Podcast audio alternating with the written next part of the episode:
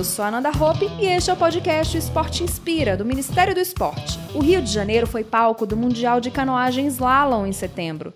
A seleção brasileira contou com o preparador físico Giovanni Ferreira, do Comitê Olímpico do Brasil, que conta um pouco sobre o trabalho desenvolvido com os atletas de olho em Tóquio 2020. Nós somos uma equipe de três preparadores, né?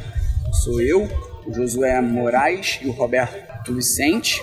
Nós começamos a fazer um trabalho de preparação física com os atletas de canoagem slalom no início desse ano de 2018, focando já para o Mundial, agora esse Mundial esse ano, mas com o objetivo mesmo final para 2020.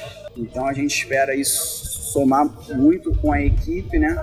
Fazer eles evoluírem na parte física, ficarem mais fortes, mais estáveis, para conseguirem ter um desempenho aí excelente nos Jogos Olímpicos. Fique por dentro das principais notícias do esporte brasileiro, acompanhando as nossas redes sociais e o portal rededoesporte.gov.br. Até o próximo episódio do podcast O Esporte Inspira.